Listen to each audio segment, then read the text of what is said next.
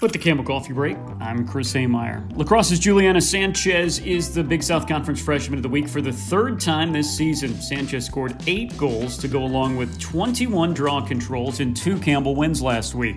Teammate Sam Bischoff is the Defensive Player of the Week after racking up seven ground balls and causing five turnovers. Men's golf has a one stroke lead after the second round of the Big South Stroke Play Championship. Four camels are in the top 14. Our Big South champion women's golf team landed four in the all conference team, including Anna Nordfors, chosen as the Big South Conference Golfer of the Year.